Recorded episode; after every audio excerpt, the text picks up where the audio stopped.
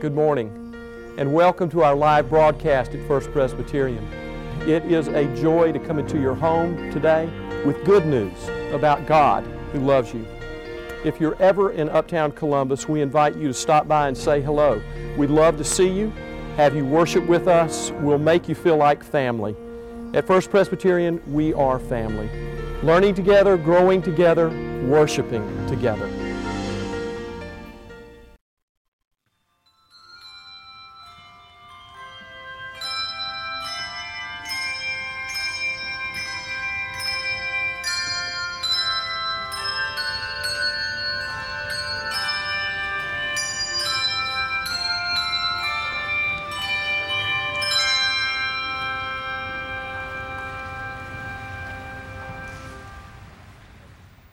Our first reading comes from the Gospel of Luke, chapter 22, verses 39 through 46. And we invite all those that are able to stand out of respect and in solidarity with our brothers and sisters around the world.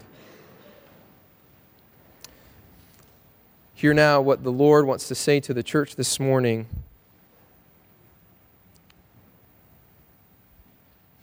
He came out and went, as was his custom, to the Mount of Olives and the disciples followed him.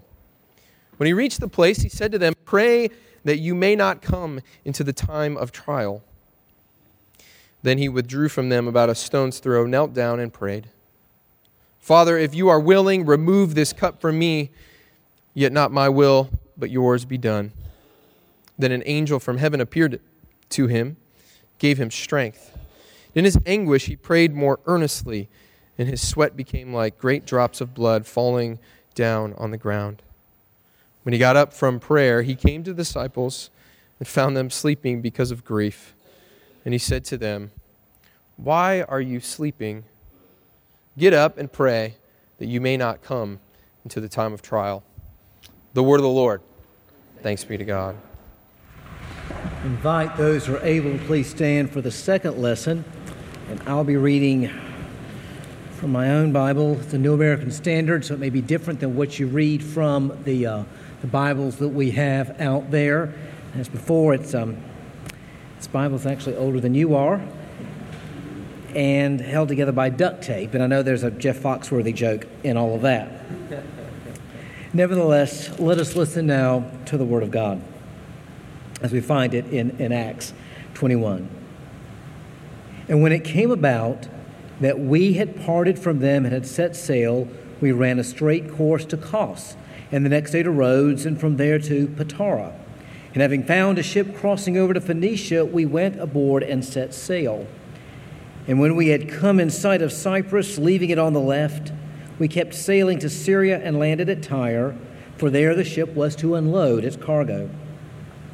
And after looking up the disciples, we stayed there seven days, and they kept telling Paul through the Spirit not to set foot in Jerusalem. And when it came about that our days there were ended, we departed and started on our journey, while they all, with wives and children, escorted us until we were out of the city. And after kneeling down on the beach and praying, we said farewell to one another. And then we went on aboard the ship, and they returned home again. And when they had finished the voyage from Tyre, we arrived at Ptolemais.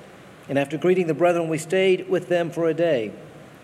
And on the next day, we departed and came to Caesarea and entered the house of Philip the evangelist, who was one of the seven, and we stayed with him.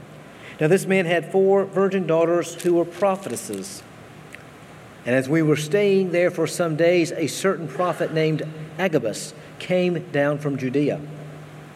And coming to us, he took Paul's belt and bound his own feet and hands and said, This is what the Holy Spirit says. In this way, the Jews at Jerusalem will bind the man who owns this belt and deliver him into the hands of the Gentiles.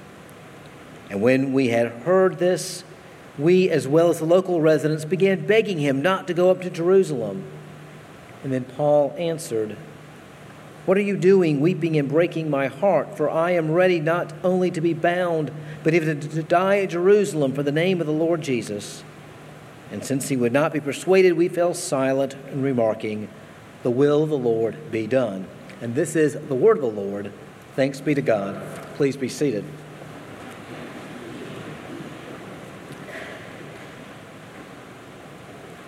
Has anyone ever stolen your thunder or upstaged you?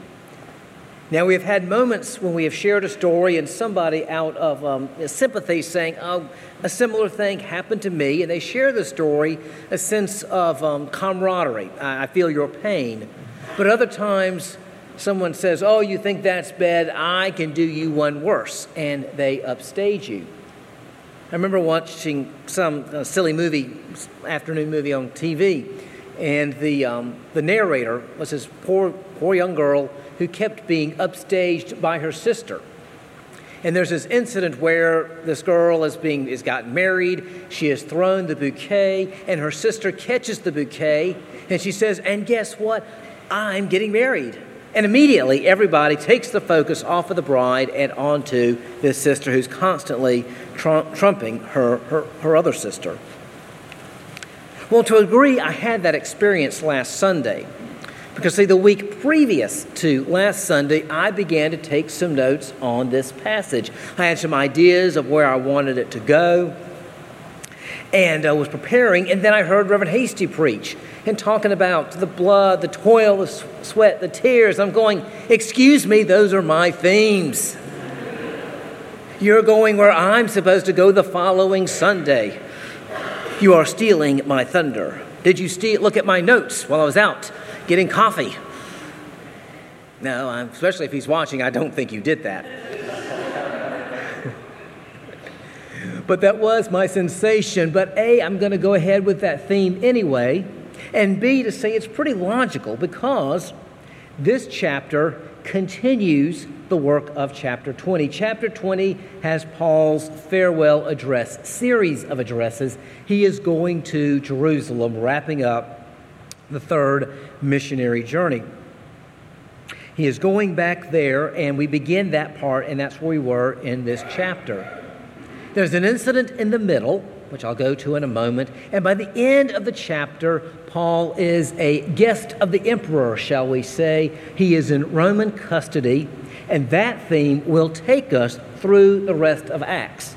From that point onward, Paul is always, one way or the other, a guest of the emperor. What happens in the middle of this chapter, what follows, is, of course, Paul ends up in Jerusalem. And he shares with the disciples there all that has taken place of those that have come to Christ throughout, um, I guess, Asia Minor or Turkey, we would say, modern day Turkey and Greece, and, and all that God is doing. And they're happy. And they're aware that there are many who are opposed to the work of Paul in the Jewish community. And they say, we've basically, they say, we've got a great idea. We have four men here who have fulfilled, they're Jewish, they fulfilled a vow, and they're going to the temple to give the offering. Why don't you pay for the offering? Go with them, you pay for it. And it shows to other Jewish people that you're really a middle of the road guy.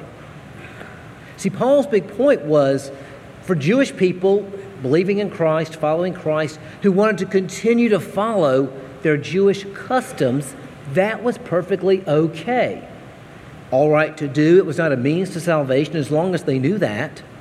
To follow their customs of the people was perfectly all right. His big point was for Gentiles. They did not have to first become officially Jewish to become Christian. That was his big point. They do not need this. But if a Jewish person fulfilled, that was perfectly okay. And it showed that, to a degree, he, at least he was still a good Jewish boy. He would go there with them. Well, while he's there at the temple, some opponents of Paul spy him there.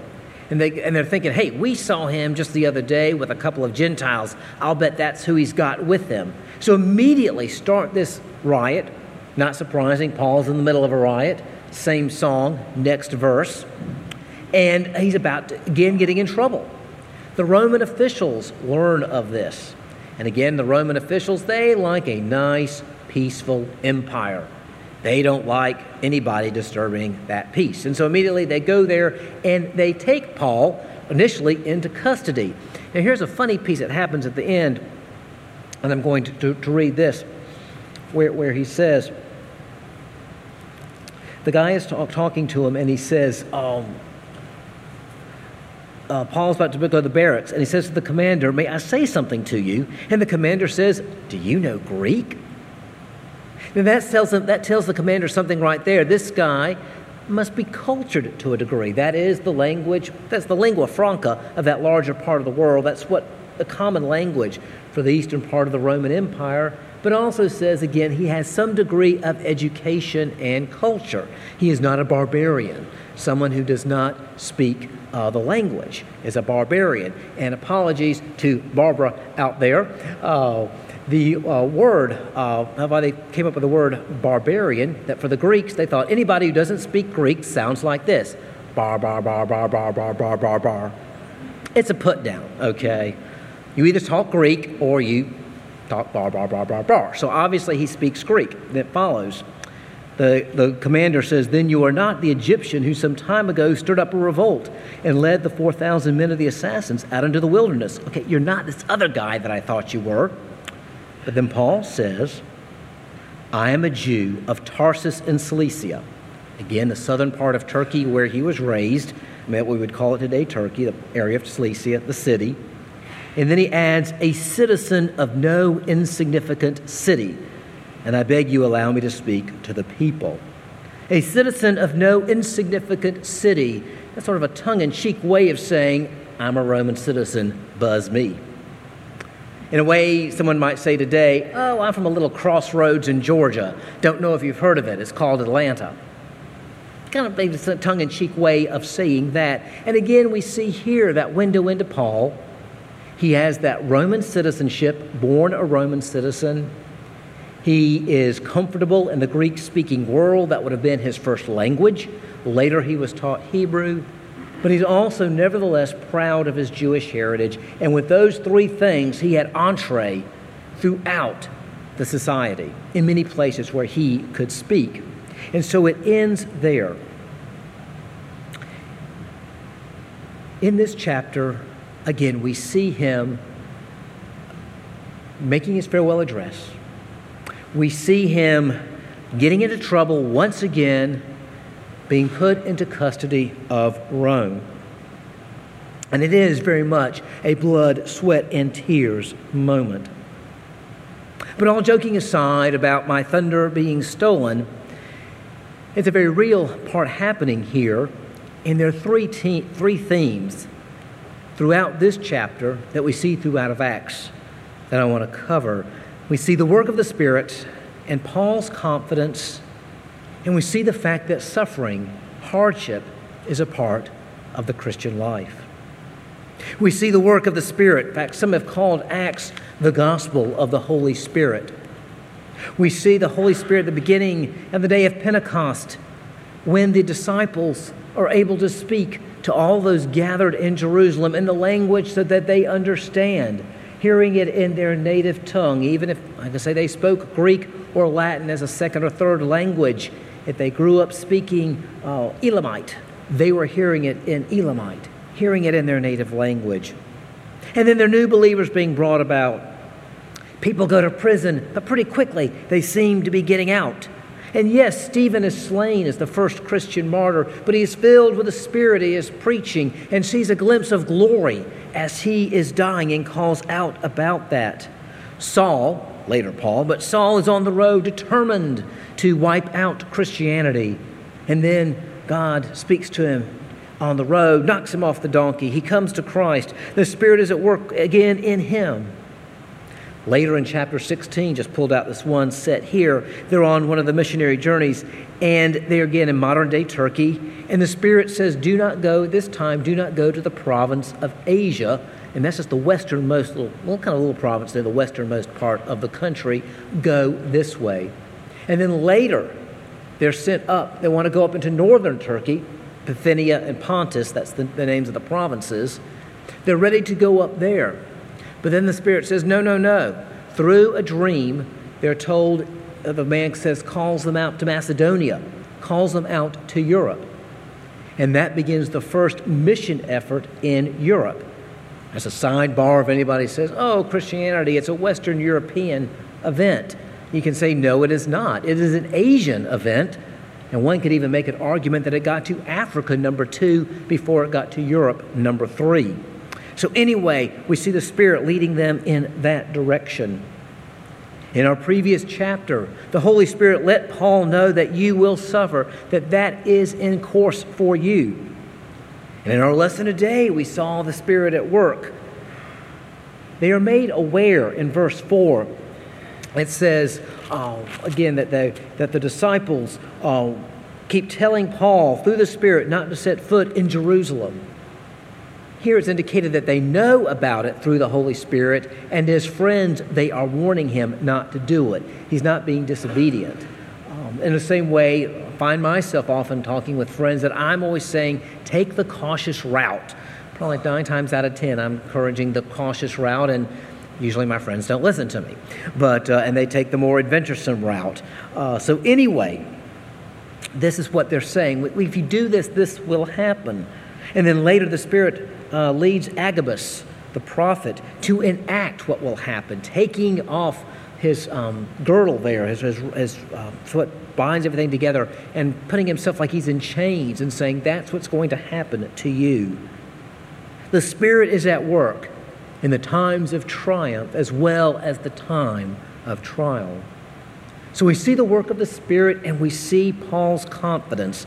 We see it throughout the book of Acts. Paul confidently goes to places and he speaks.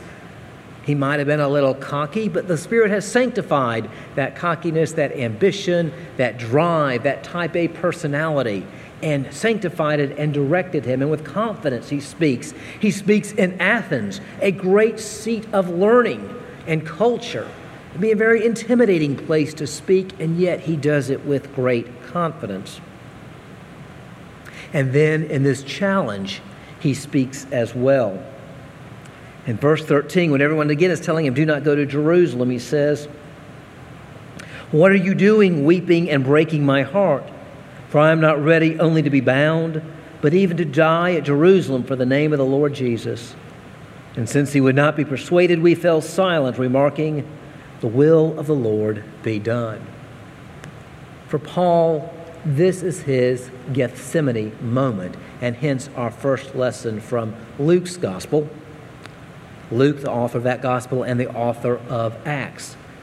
When Jesus says in the garden, Not my will, but thine be done. Later in 2 Timothy, Paul writes, For I know whom I have believed. And notice he doesn't say, I know exactly why this is happening.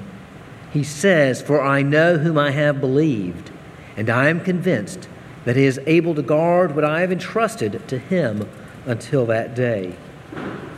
Confidence. Critics might say cocky Maybe it's just his nature it's been sanctified and used, but nevertheless, we see Paul's confidence in Jesus Christ throughout Acts and again in this chapter. And then finally, we see that suffering, persecution, and hardship are part of the picture. Paul is led by the Spirit, confident and faithful and trusting, and in trouble once again when this chapter ends. The Spirit leads um, with believers with great confidence to do the right things throughout the centuries. And sometimes doing the right thing leads to suffering and hardship, a trial of sorts. It can be a full blown trial, tribulation, persecution, or it can be something more personal and local. Think of what we read in the papers today or see spread on the news, uh, what's going on in um, Syria and Iraq through ISIS, where literally Christians are becoming martyrs uh, for their faith. Deny Jesus and live, say yes to Jesus and die. Literally, brothers and sisters are dying for the faith. We don't hear much about it now, but just a few years ago in Egypt, the point the plight of the Christians was highlighted there. 10% of the country was Christian. Uh, the Christians were there long before the Muslims. And in fact, historically, one can make an argument that uh, North Africa was a Bible belt uh, at one time, many, many centuries ago. But 10% are Coptic Christians and basically lived in peace as a minority. But when things changed in 2011, began to up the persecution of them. Now, moderate Muslims were often appealing on behalf. There was a big columnist in Cairo saying, Why, to my fellow Muslims, why are you burning their churches? These Christians are good people. Uh, they pray for us. Uh, they are not a threat. Why are you burning their churches? And that number of 10% has been slowly decreasing as they have fled. Earlier, very early in September, we hosted a couple. They are Presbyterian missionaries. Uh, they serve in a part of the Middle East, and um, they're on sabbatical, and they were giving us an update. And the, the lady made an interesting comment. She said, The Arab Spring of 2011 has become a Christian winter. In many of these countries, the Christian minorities were protected in a way uh, by the dictator. The dictator basically kept the peace and nobody picked on them. And that's one reason, it was odd for us in our Western society, but they would actually be supportive, if not a supporter of the dictator, because it kept things at peace for them. But with that one strong central figure out of the picture, they are persecuted and, uh, and oppressed at the chapel of Beeson Divinity School at Samford University. One of the things that they have are busts of six martyrs of the 20th century, one for each continent, inhabited continent, who died in the 1900s, really from the 1940s forward. Uh, each one with an own particular story. There was one man, he was the Anglican Archbishop of Uganda back when Idi Amin was the power guy there. Some of you all remember Idi Amin, the, the crazy man in Uganda. And uh, that archbishop stood up to Idi Amin, and one day, there's no archbishop. Another man, uh, with, actually with the Assemblies of God, was in Iran. And uh, one day the Ayatollah just kind of got tired of having him around, and he was gone. Others who had suffered for their faith. I get updates through Facebook about International Justice Mission, exciting work they're doing.